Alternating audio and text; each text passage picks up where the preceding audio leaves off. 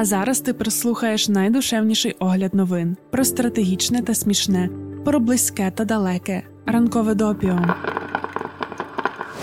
П'ятниця, 29 липня 2022 року. Ранкове допіо. Випуск 70. Доброго ранку. Пишемо ми це допіо для тебе у четвер вранці, потягуючи третю каву і схвально киваючи новині про призначення Олександра Клименка керівником спеціалізованої антикорупційної прокуратури. На годиннику 10.00, а ми би вже йшли вечеряти і спати. Так буває, коли гори сусіди о четвертій ранку будять ракетами. Тож сподіваємося, що сьогоднішній ранок буде приємніший, як вчорашній. Ми спробуємо його покращити своїм допіо. Як і обіцяли в середу, сьогодні розповімо про Італію та майбутні вибори, але це буде трішки згодом. Розпочнемо ми з Мексики. Незалежні спостерігачі відзначають, що тамтешній президент Андрес Мануель Лопес Обрадор все частіше називає своїх опонентів зрадниками і звинувачує їх у роботі на іноземні уряди, аби виправдати власну політику. Останнє занепокоєння з цього приводу пов'язане із будівництвом лінії туристичного потяга. Це президентський проєкт. Через причини пов'язані зі збереженням навколишнього середовища громадські активісти та активістки подали до суду. Наприкінці травня суддя призупинив на невизначений термін будівництва частини маршруту на півострові Юкатан. Втім, незважаючи на це, минулого понеділка відновили будівничі роботи. Президент вирішив обійти рішення суду, оголосивши лінію туристичного поїзда питанням національної безпеки. Водночас політик не пояснив, яким чином туристичний проєкт виправдовує такий статус. Натомість цього тижня заявив, що усі оскарження з боку захисників та захисниць довкілля це ніщо інше, як оплачені урядом США акції. Цитуємо президента Обрадора. Псевдоекологи, які приїжджають з Мехіко та інших частин країни, фінансуються урядом Сполучених Штатів і подають до суду проти нас. Це питання національної безпеки з багатьох причин, тому що іноземний уряд втручається. Подібними формулюваннями протягом останніх тижнів політик називав не лише екоактивістів, але взагалі будь-кого, хто виступають проти його планів. Під немилість потрапили також підприємці. Вони опонували намірам при закупівлі електроенергії надавати перевагу державним електростанціям, які працюють на брудному паливі та вугіллі, перед приватними газовими, вітровими та сонячними електростанціями. До речі, ці дії щодо електроенергії змусили уряди США та Канади подати скаргу проти Мексики відповідно до пакту про вільну торгівлю між США, Мексикою і Канадою, який забороняє дискримінацію іноземних компаній. Цього тижня до Києва з офіційним візитом приїздив президент Гватемали. Зеленський мав перемовини з президентом Уругваю, і, взагалі, у декількох зведеннях від наших органів влади були згадки про налагодження партнерств із країнами Латинської Америки. Як ти, мабуть, здогадуєшся, Мексика серед цих країн не згадується, що зрозуміло, адже вона у конфронтації з нашими стратегічними партнерами США та Канадою. І навіть як би ж це так означити, по духу політики та останніх заяв Лопеса Обрадора якось відразу зрозуміло, що це режим не наших цінностей. Всі ці іноземні агенти це ближче до Росії. Тож ми й поцікавилися позицією Мексики щодо російського вторгнення в Україну. Найпростіше голосування в ООН. 2 березня країна голосувала за резолюцію із вимогою виведення російських військ з території України. А от із голосуванням за виключення Росії з Ради прав людини ООН все було навпаки. Мексика голосувала проти. До санкцій проти Росії країна також не доєдналася. Від Лопеса Обрадора також були висловлювання у стилі папи римського Франциска. Пам'ятаєш ті його знамениті цитати про гавкіт НАТО на двері Росії? Ось щось подібне говорив і мексиканець.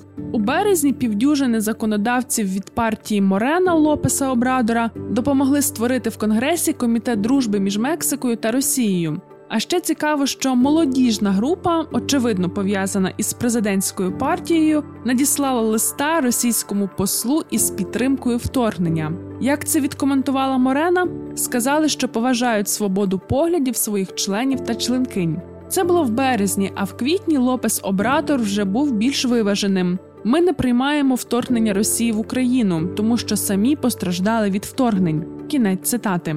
Наша Тетянка натрапила на дуже цікаву статтю, яка допомагає зрозуміти відносини латиноамериканських країн із Росією та їхні позиції щодо вторгнення. Країни Латинської Америки відповіли на російську агресію, керуючись двома регіональними традиційними підходами до міжнародного порядку. Більшість держав регіону підтримали Україну, посилаючись на дипломатичну традицію, яка захищає принципи невтручання та самовизначення. Меншість країн Латинської Америки стверджує, що Росія законно реагує на розширення НАТО. Вони виправдовують свою позицію іншою традицією, яка відкидає західний імперіалізм. Бразилія та Мексика є прикладами шпагату між двома підходами. Дипломати в цих країнах засуджують використання Росією військової сили, в той час як президенти концентруються на тому, що це не агресія Росії, а відповідь на дії НАТО проти адміністрації Путіна. Деякі мексиканські коментатори навіть називають таку позицію шизофренією. Це про Мексику, а тепер давай про Італію. Італія нас бентежить. Колись вона змушувала наші серця битися частіше пряними ароматами пасти, п'янким трунком к'янті, міцним еспресо та освіжаючим вітерцем з кожного з п'яти морів. Сьогодні ми відчуваємо непозбувну бентегу, бо прем'єр-міністр Маріо Драгі таки пішов у відставку після втрати підтримки з боку парламентської коаліції. Дуже особливим главою уряду він був. У нас про Драгі раніше говорили не так вже й багато. Він, знаєш, не типаж Бориса Джонсона, але як написали багато світових медіа, має надзвичайне резюме сучасного державного діяча. Виконавчий директор Світового банку у 80-х, генеральний директор італійського казначейства в 90-х, керівник банку Італії в 2000-х і президент Європейського центрального банку під час фінансової кризи 2010-х років. Йому приписують порятунок євро. Прихильники називають його символом демократичної безперервності перед обличчям економічних потрясінь і партійного екстремізму. Цікаво, що за нього ніхто ніколи не голосував. Драгі призначили, щоб вийти з політичного глухого кута на початку 2021 року. Це було зроблено на прохання президента Матарели. І тут ще одна незвичність для нас: президента в також не обирають прямим голосуванням народу. За президента голосує парламент. Уряд національної єдності Маріо Драгі проіснував 18 місяців. За цей час прем'єр схвалив та почав реалізовувати численні реформи спорту, грального бізнесу, кримінального судочинства, цивільного судочинства, податкової та судової системи. Через співпрацю з Брюсселем вдалося залучити достатньо коштів для підтримки різноманітних верст населення в часі відновлення Італії після коронавірусу. 25 вересня відбудуться парламентські вибори, і прогнози нас не тішать. В Італії досить сильні позиції російської пропаганди, про що, наприклад, робили сюжет телебачення Торонто. А от на ЛБ вийшла стаття, у якій описано різні сценарії виборів. Всі вони сходяться в одному: майбутній склад парламенту буде більш правим, як це було раніше. Поточна соціологія показує, що наразі найбільше підтримують партію браття Італії рейтинг 22,4%.